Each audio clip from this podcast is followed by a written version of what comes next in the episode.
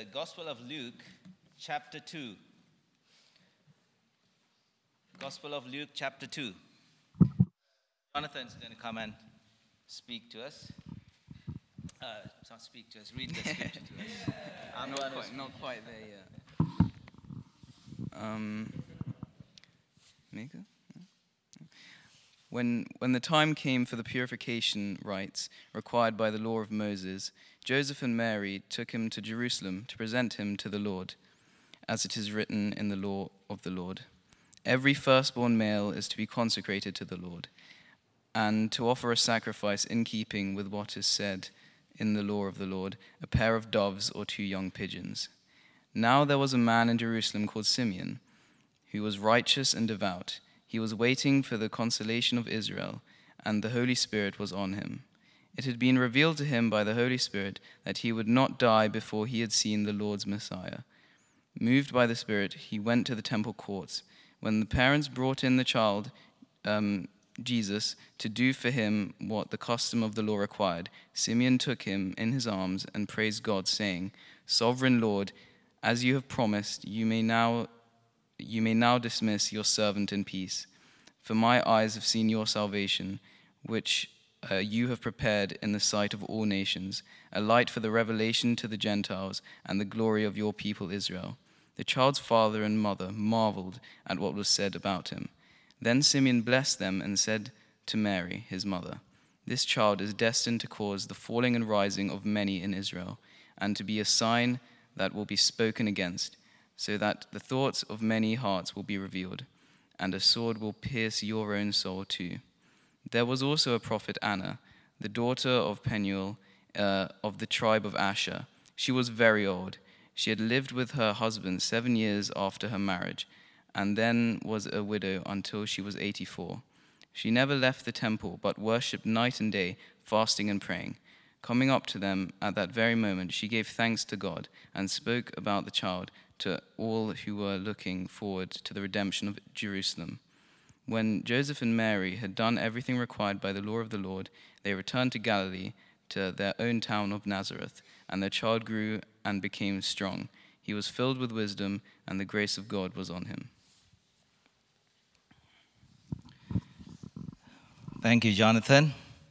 Good morning. It is our family service. To be precise, the Herath family service.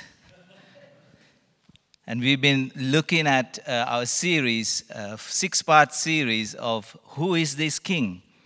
And we looked at this King as the person whom the wise men worshipped. We looked at this King as the Son of God, as the Lamb of God, as the power and wisdom of God.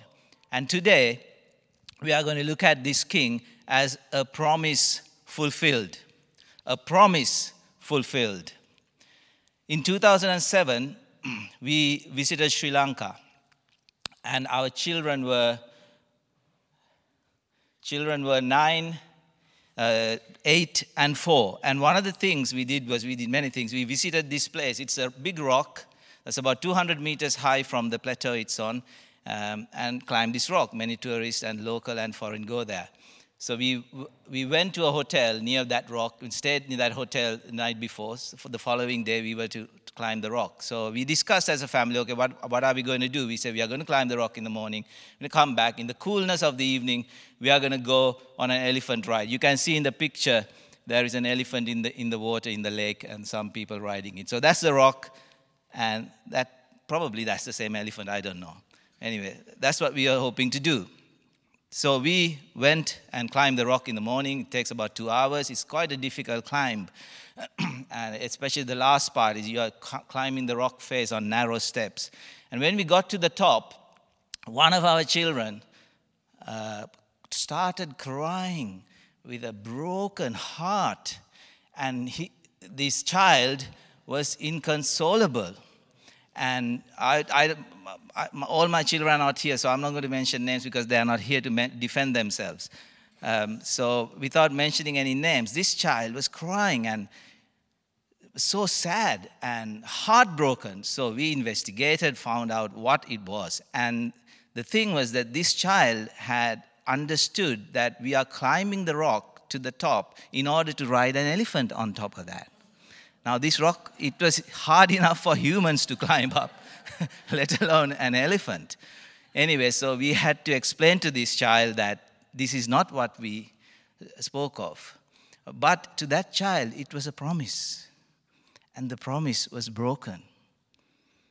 And this child was inconsolable. But anyway, we renewed the promise, we clarified the promise, we came back down, um, and we did ride the elephant.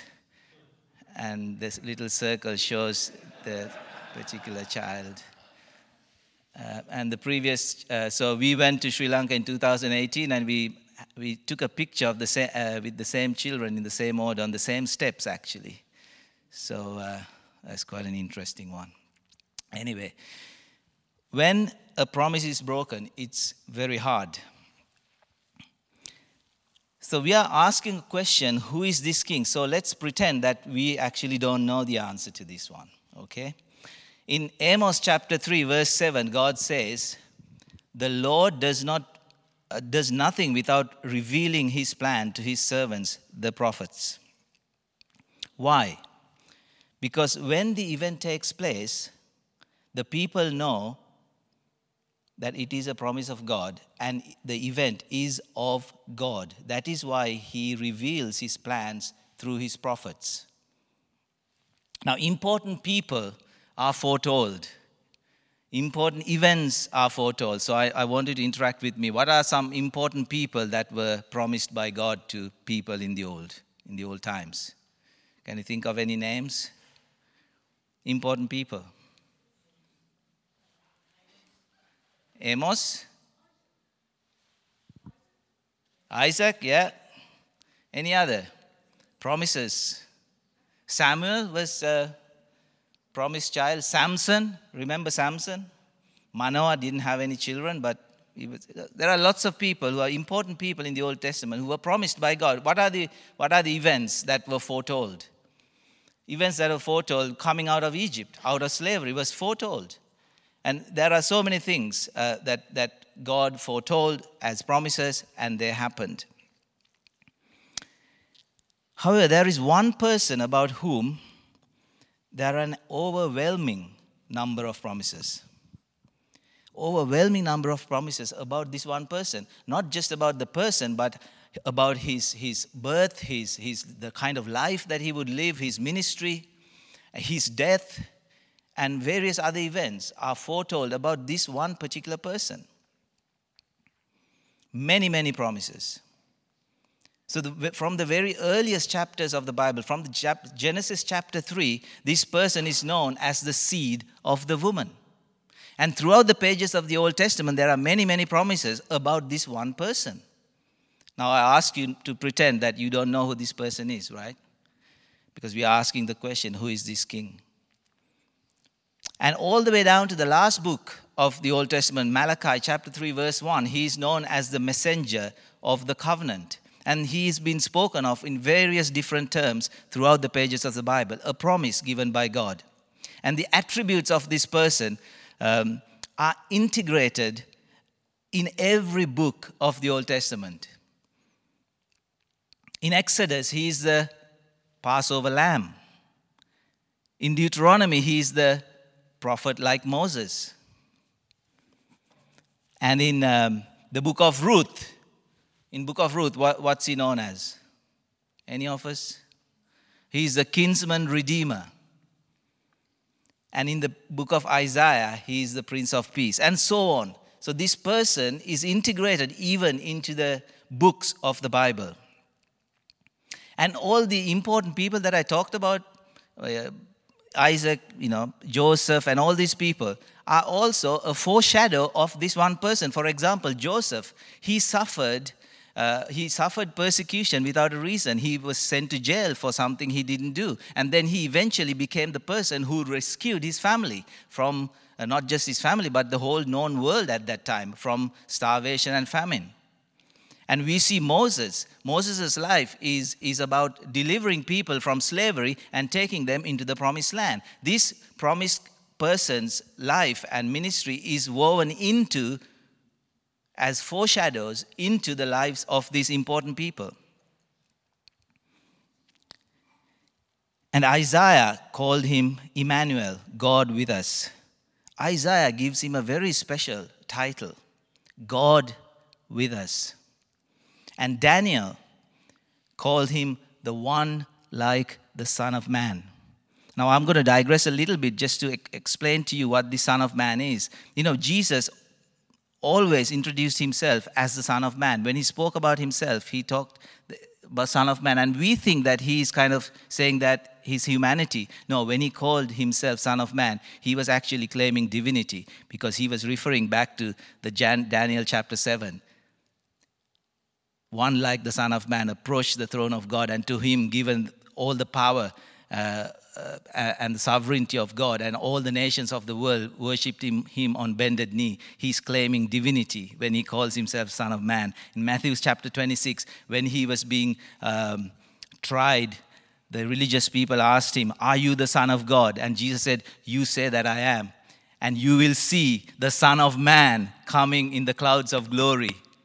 When they heard that, they knew he's claiming divinity. And they rent their clothes and said, What what more evidence do we need? He is blaspheming.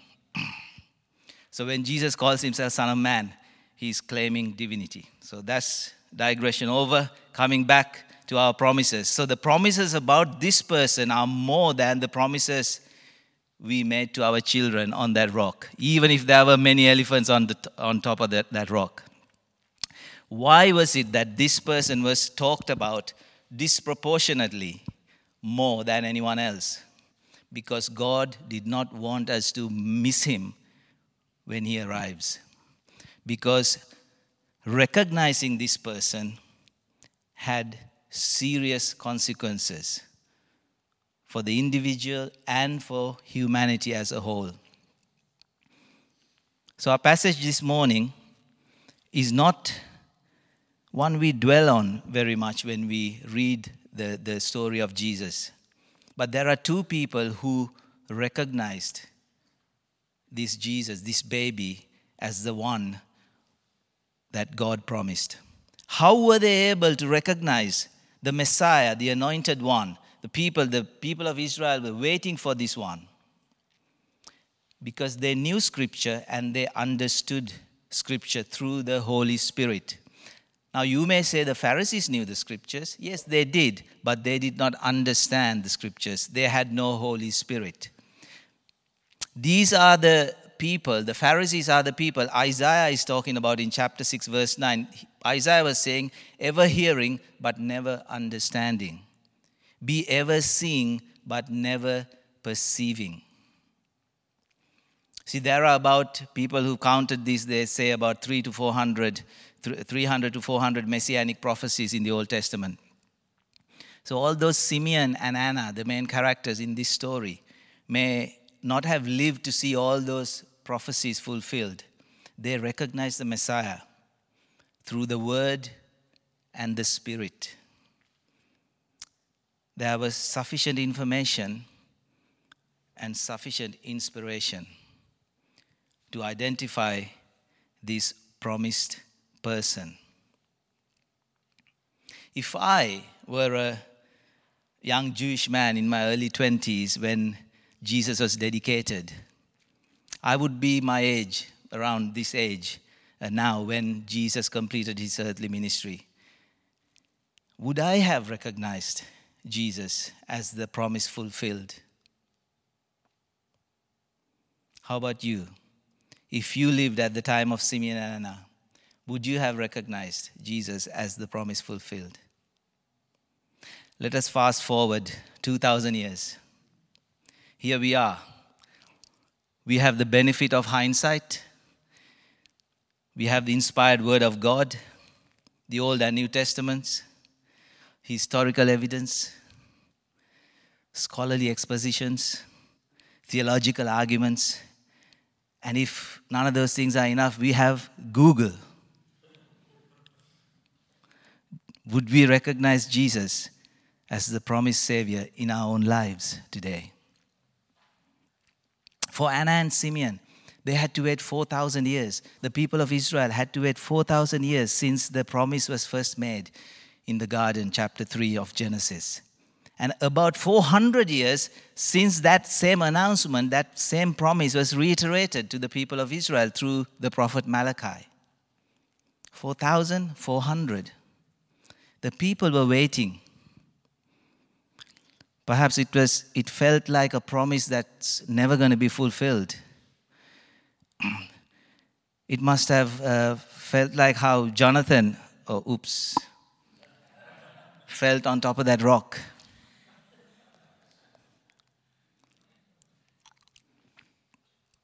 I've been reading, I've been listening to some Holocaust survivor testimonies recently. It was a Holocaust Memorial uh, week last week.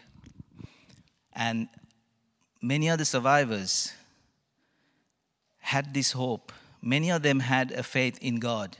They had a hope.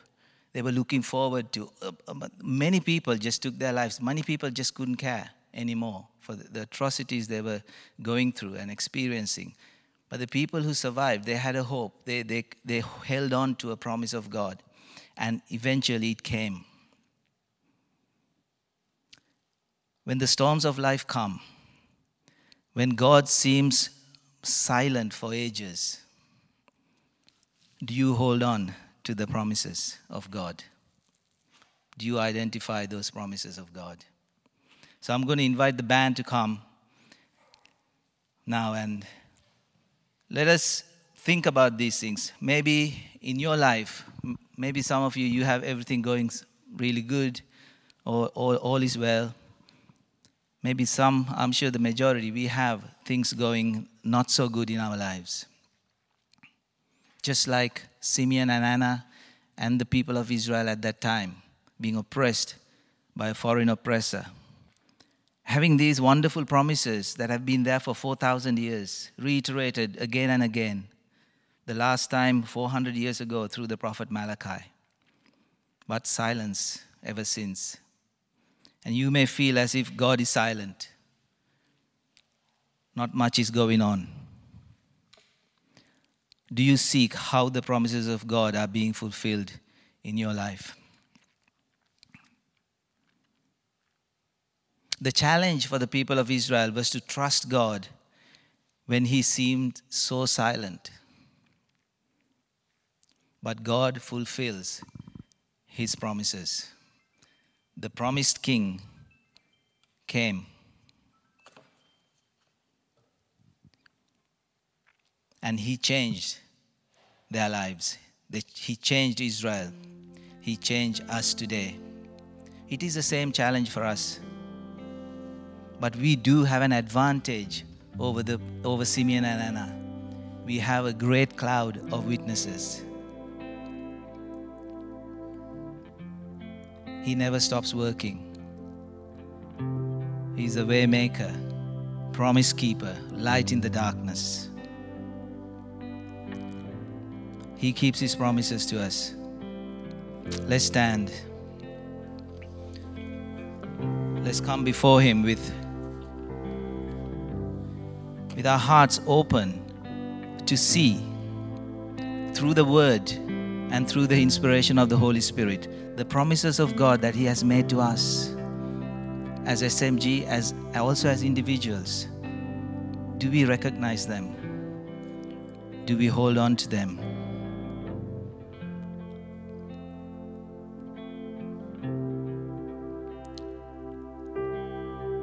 Lord, thank you for the promises that you you made to us. We thank you for the promise you made in the garden to send that Redeemer, that Messiah,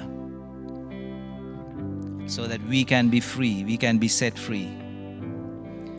And Lord, even today, we have things in our lives that we need to be set free from issues, maybe sicknesses, hurts in our hearts, maybe things that our loved ones go through that we are burdened and concerned about our families, those who are not yet in the kingdom, that we long to see come to know you. Lord, what are your promises in all these things, Lord? What are your promises to me? Help me to recognize the promises that are fulfilled and to look forward to the ones that are yet to be fulfilled.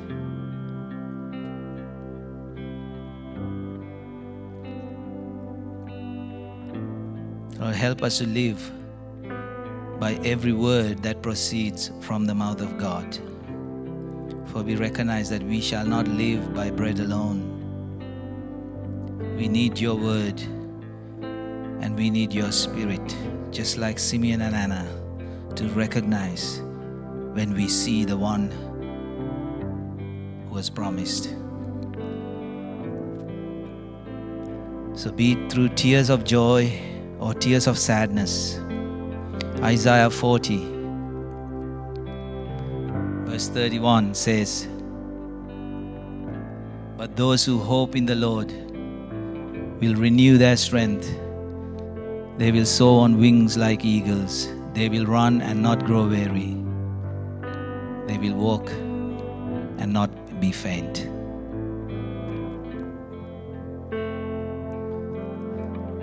If any of the things that were spoken this morning touched your heart in some way, after we've sung the song, after we've finished the service, do come um, to the chairs on the side there, and, we'll be there to pray. And if anyone from the prayer and prophecy group would like to come forward to pray for individuals, please do come around there on my right, your left, and we will pray with you because God is faithful to his promises.